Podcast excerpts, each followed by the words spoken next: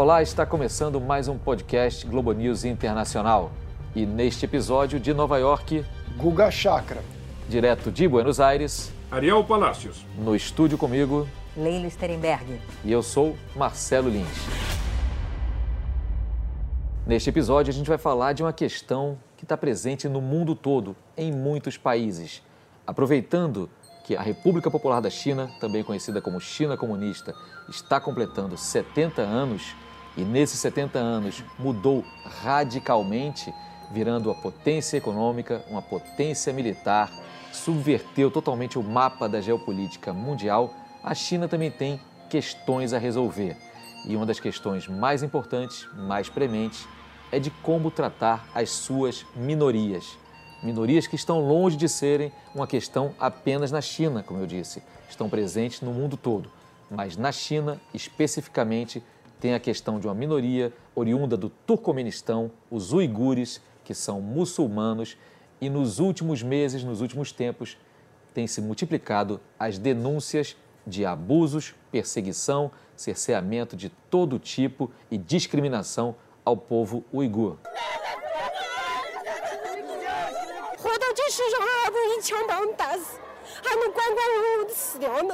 Começou a chamar a atenção das ONGs em 2017 o fato de haver detenção em larga escala desses uigures.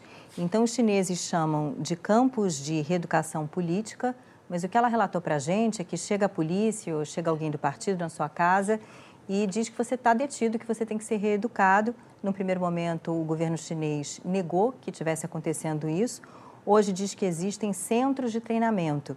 Mas a estimativa é que haja um milhão aproximadamente de uigures detidos. Eles têm origem étnica turca, são muçulmanos, ficam ali na província de Xinjiang.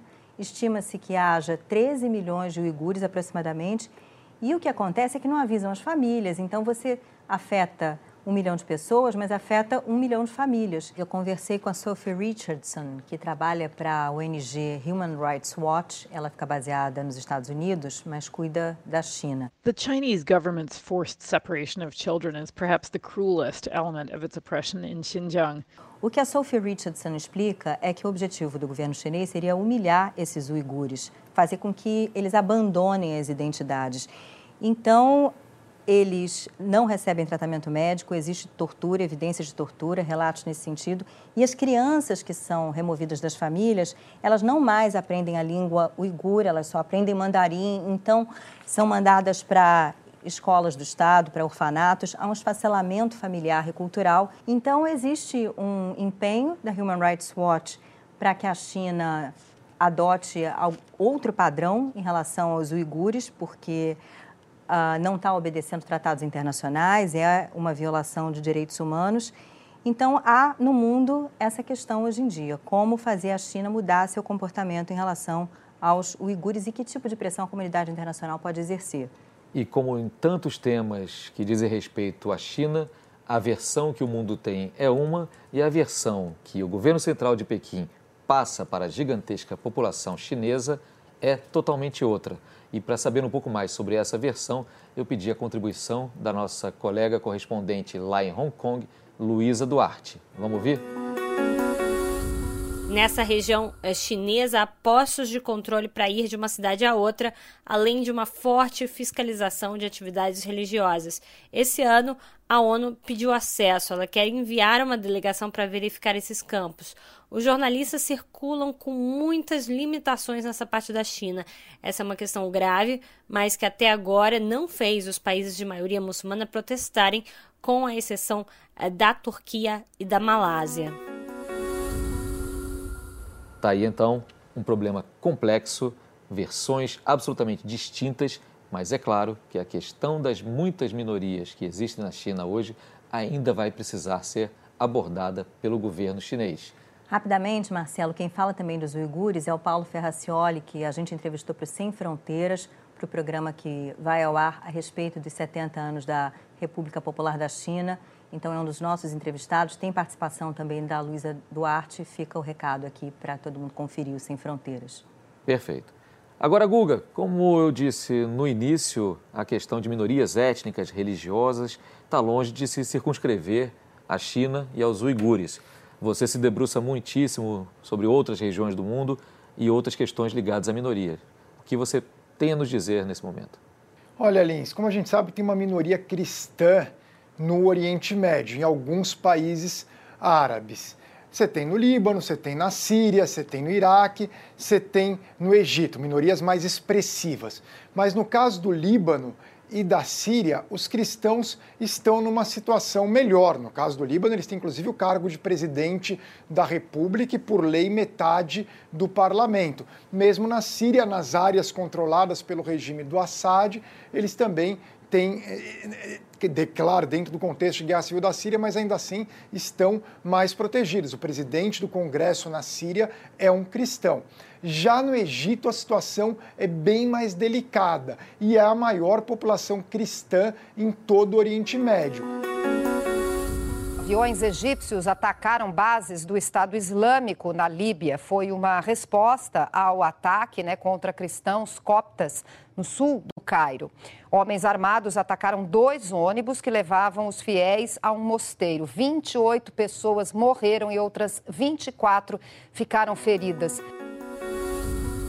a cerca de 10% da população do Egito que é seguidora do cristianismo copta, que é um cristianismo autóctone ali do Egito. Os cristãos coptas, diferentemente dos cristãos do Líbano e da Síria, em geral eles são de camadas mais baixas da sociedade. Há sim uma elite em Alexandria e do Cairo, tem o Boutros Boutros Ghali, que foi secretário-geral da ONU, que era cristão copta, mas a grande maioria dos coptas sofre muito, são mais pobres e há uma grande perseguição a eles, que não se iniciou agora, já vem de décadas atrás, se intensificou bastante nos últimos anos com o crescimento de grupos radicais, extremistas, jihadistas dentro do Egito, que tem atacado igrejas, cometido uma série de atentados terroristas que tem como alvo especificamente os coptas. Só para entender, entender mais uma questão dos coptas, eles são uma igreja independente, uma igreja cristã independente, não estão em comunhão com outras igrejas.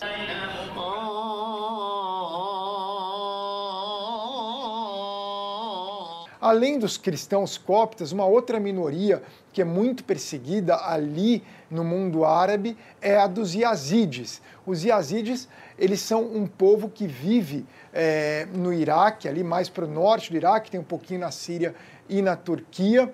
Eles são normalmente etnicamente curdos, eles seguem uma religião sincrética que envolve o zoroastranismo, o cristianismo e também o islamismo, mas com muitas coisas próprias e ao longo da, da, do, daquele califado, né, suposto califado do grupo Estado Islâmico, eles foram alvos de enormes massacres. E não só agora, durante o Império Otomano também eram alvo de massacres, não era uma minoria reconhecida como judaísmo, como cristianismo, eles sempre foram muito perseguidos, inclusive podem até desaparecer, Marcelo.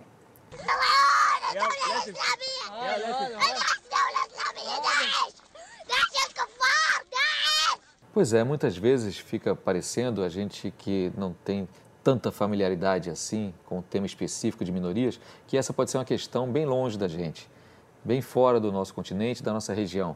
Mas Ariel Palácio, aqui do lado, na Argentina e no Chile, há questões importantes ligadas a minorias étnicas também que merecem um olhar cuidadoso. Pois é, Marcelo. Eh, no caso do Chile estão os mapuches, que são os indígenas que habitam no sul desse país. E eles resistiram bravamente, primeiro, aos conquistadores espanhóis, eh, desde o século XVI até o começo do século XIX, e depois eh, resistiram também à expansão eh, chilena, já do Chile, como um país independente, para o sul. Resistiram de forma muito intensa e ao longo desse, desse último século e meio, porque essa última expansão aconteceu entre 1860 e 1890, eh, houve momentos de, de uma volta dessa resistência e momentos de maior calmaria. Há vários anos, nesta última etapa, os indígenas estão protestando contra os diversos governos chilenos de plantão. Eles, eles consideram que eh, são maltratados, que são discriminados, eh, que eh, suas terras eh, foram roubadas e não foram devolvidas. Houve uma série de planos de reforma agrária, mas que eh, eh, pouca coisa, levando em conta todas as terras que eles tinham antes e que eles perderam. E, e há uma, um sentimento de discriminação racial contra esses indígenas mapuches, que são uma boa proporção da população chilena, especialmente no sul, que está muito presente na sociedade chilena.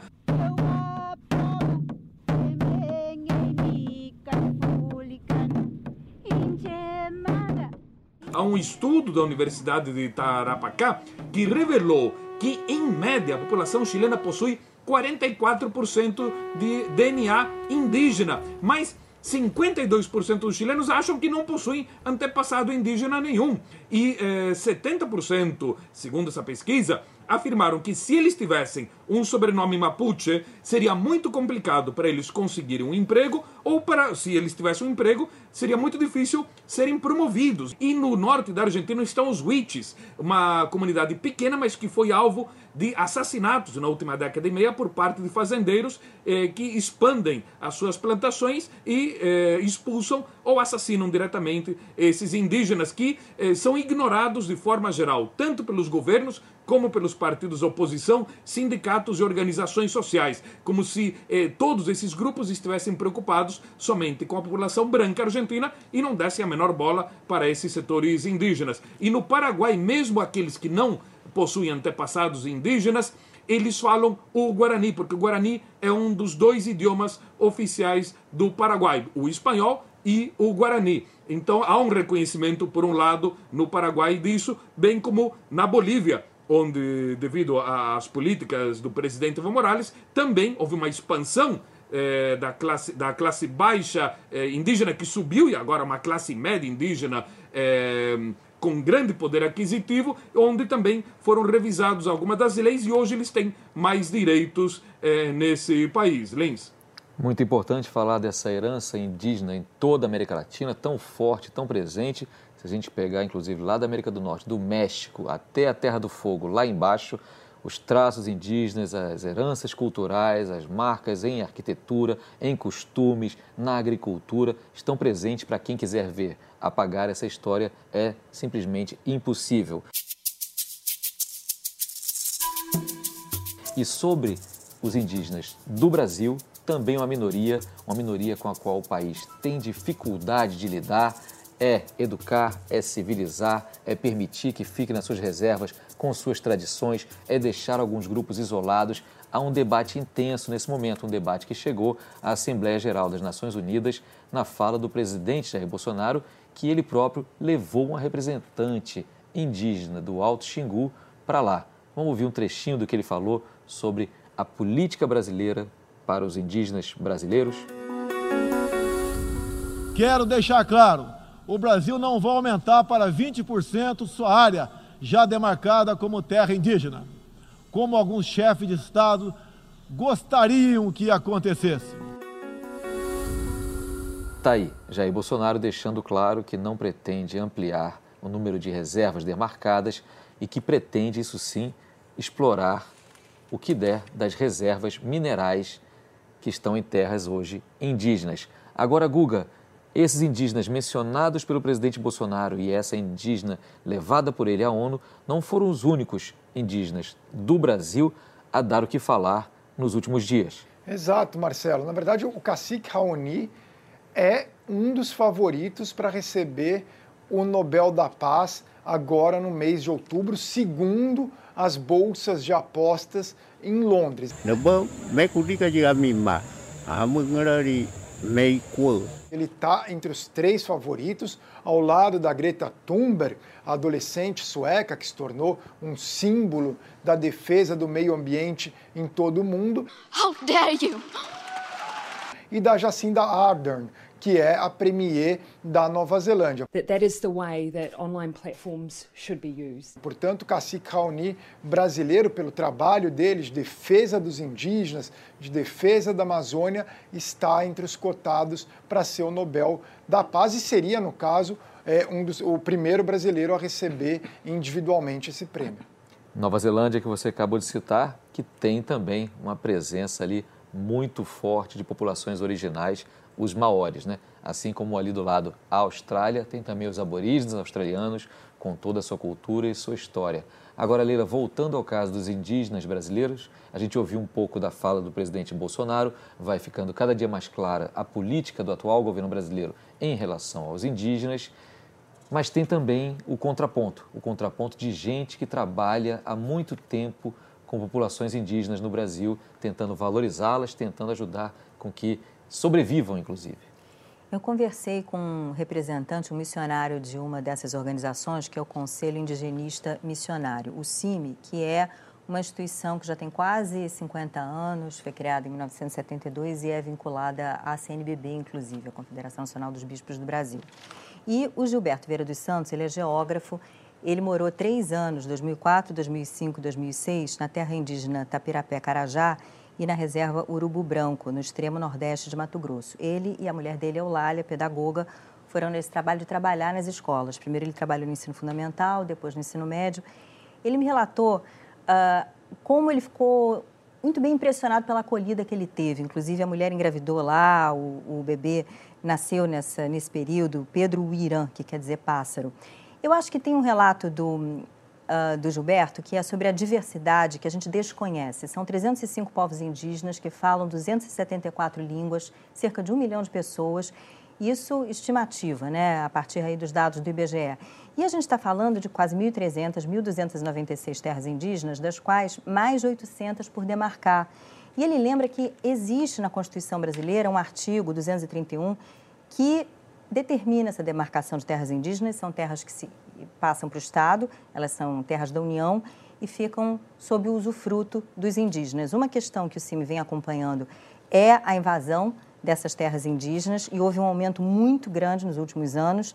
Em todo o ano de 2017, 96 casos de invasão, 2018, 109 ao longo de todo o ano e agora em 2019, 160, isso até setembro.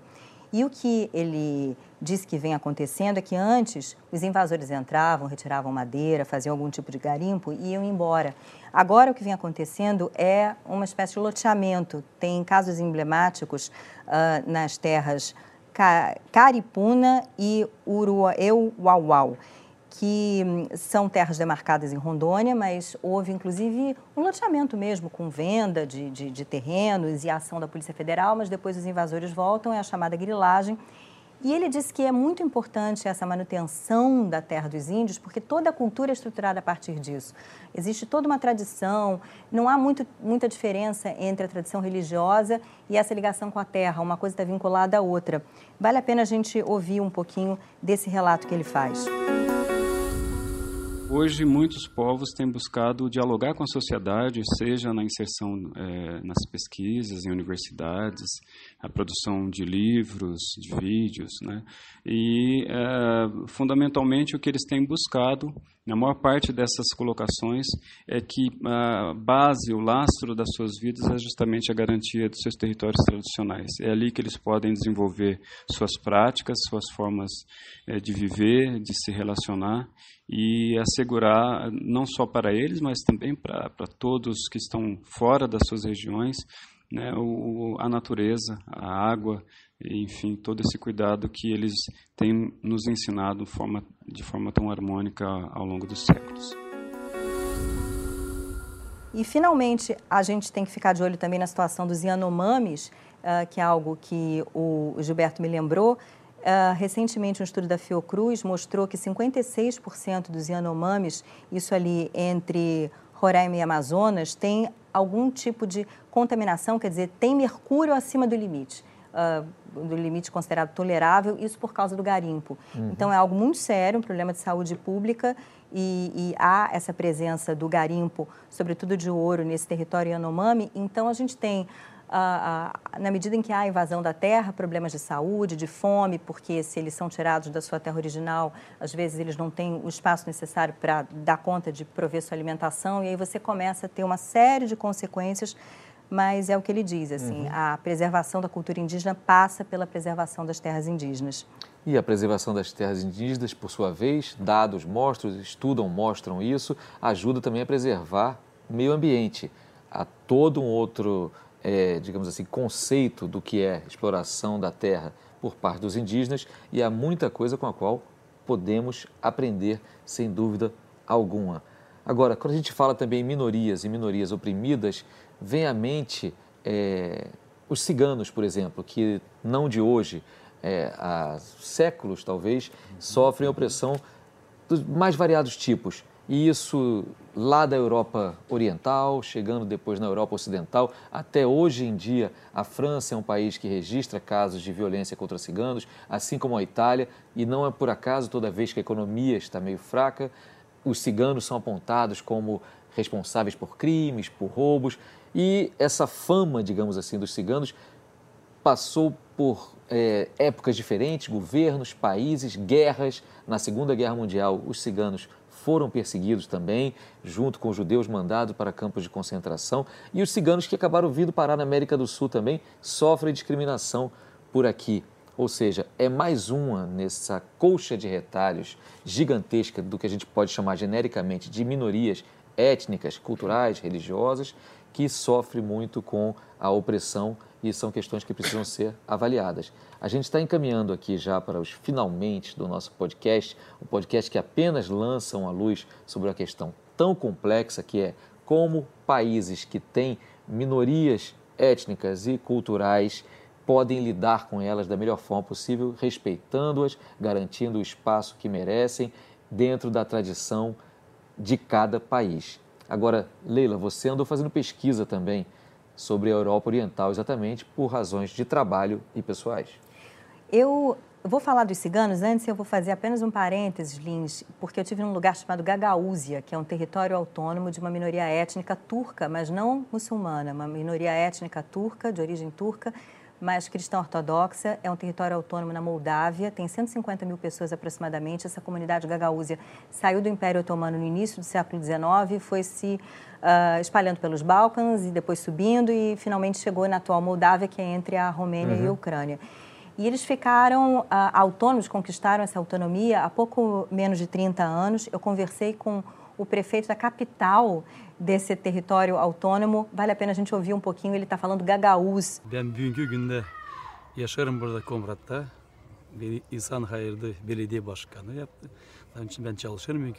Ben. E o que ele diz basicamente, bem-vindos à cidade de Combrata, ele conta que os meus pais moravam aqui, que ele mora lá há 50 anos e gosta muito, que é muito importante ter autonomia, daí eles conseguem aprender gagauz na, na, na, escola, inclusive, como todos falam russo, porque aquilo lá foi União Soviética, eles são uma espécie de interseção aí entre a, a Turquia e a Rússia. Feito esse parênteses, eu queria falar dos Roma, porque nessa região também há comunidades ciganas, ou Roma, muito expressivas. E eu andei pela Romênia. É muito comum, uhum. inclusive, quando você vai à França, chamar os, o, qualquer romeno de cigano, qualquer cigano de romeno, existe essa confusão. Mas chama atenção que na Romênia a população estimada de Roma é de 600 mil pessoas, ah, quando você está falando de 20 milhões de, de, habitantes na Romênia. E eu tive a oportunidade de conversar com Rado Jude, que é um diretor romeno que fez um filme chamado Aferim, ele ganhou, foi premiado no Festival de Berlim 2015 como melhor diretor. Esse filme fala da escravidão cigana na Romênia do século XIX. É muito interessante, recomendo profundamente. E tive a oportunidade de ir a Clejane, que é um enclave cigano Vamos também lembrar que eles sofrem sim preconceito dentro da Romênia, são uh, considerados delinquentes, ladrões, mas uhum. esses músicos eles têm um status diferente, porque é uma música realmente especial que eles fazem. Clejane é essa cidade musical. Conversei com pai e filho que fazem essa música cigana tão rica e acho que já já a gente vai encerrar o podcast com essa música dos ciganos de Clejane na Romênia. Mas antes disso, como a gente tem costume de fazer já no podcast Globalismo Internacional, eu peço que cada um dos participantes de hoje dê uma dica, uma sugestão de algo que tenha chamado a sua atenção a partir do tema inicial dessa discussão sobre minorias. Guga Chakra, que dica, que sugestão, seja em obra, seja em música, seja em filme, seja em livro, você teria a dar aos nossos ouvintes é, incentivado por essa questão das minorias?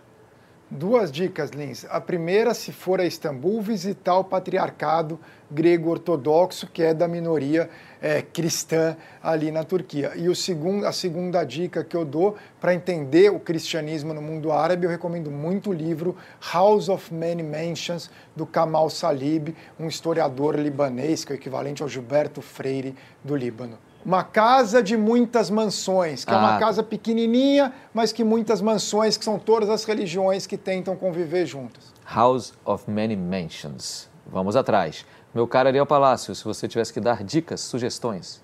Eu daria uma dica eh, tenebrosa, de uma leitura tenebrosa, de ler eh, o regulamento da Guarda Civil Espanhola, que esteve em vigência esse regulamento até 78, ou seja, há pouquíssimo tempo, onde no artigo 4, é preciso ler tudo, mas o artigo 4 é assustador, diz assim, serão vigiados escrupulosamente os ciganos tendo cuidado para ver todos os documentos que tenham, eh, verificar sua forma de vestir, averiguar sua, sua forma de vida e conhecer detalhadamente seus movimentos e empregos. Isso até 78. E é preciso destacar que na Espanha, até poucos anos, e ainda hoje de certa forma, eles eram mais discriminados os ciganos que habitam na Espanha há cinco séculos do que todos os imigrantes latino-americanos ou africanos ou asiáticos que haviam desembarcado ali nas últimas décadas. Então, existe é, uma discriminação colossal, de forma geral, no mundo contra os ciganos, mas especialmente no caso espanhol, embora a música espanhola seja em boa parte de origem é, cigana. Né? Então, isso é um desses paradoxos culturais. E a segunda dica é que todo mundo tenha sempre a mente aberta, porque a, a multiplicidade de culturas, é, de costumes, de gastronomia é algo maravilhoso. Então, quanto mais conhecer, quanto mais eh, experimentar é, e visitar, sempre é bom para poder abrir a mente. E lembrando que todo mundo é, é, descendente de um monte de grupos é, culturais ou étnicos. Eu mesmo tenho espanhóis, italianos, judeus albaneses, indígenas sul-americanos, árabes possivelmente também, então é, é, é italianos, então é preciso abrir a mente. E toda maioria é composta também de um sem número de minorias. Leila Strenberg, sua dica final? Já dei algumas, né? Fui dando spoiler de dica ao longo do programa, ao longo do podcast, mas eu queria terminar com um documentário que eu fiz para o Filos TV. Vocês podem entrar, filos.tv, filos com PH. O meu documentário se chama Cartas da Bessarabia, porque eu mostro essa colcha de retalhos, as várias minorias que compõem a Romênia atual e dá um pouco para a gente entender o que, que acontece ali naquela Europa Oriental. Eu mostro um momento em que está todo mundo se dando muito bem, convivendo harmonicamente, sabendo que é algo que, por políticos, pode ser insuflado, ódios ancestrais podem vir à tona, e a gente espera sempre que não, mas eu acho que dá um pouco a medida uh, do que acontece dessa diversidade. E tem música cigana. E é com essa música cigana de fundo que a gente vai encerrando mais esse episódio do podcast Globo News Internacional, esperando ter ajudado a dar um pouco de contexto, muitas informações sobre temas sobre os quais vocês queiram se aprofundar. Eu agradeço ao Guga Chakra, ao Aurea Palácios, a Leila Sterenberg e também ao pessoal que garante a nossa edição aqui, o Mário Cagé, o Renato Sales e o Francisco Policarpo. O podcast Globo News Internacional fica por aqui. Eu, Marcelo Lins, digo até a próxima. Pouco mais de música cigana para você.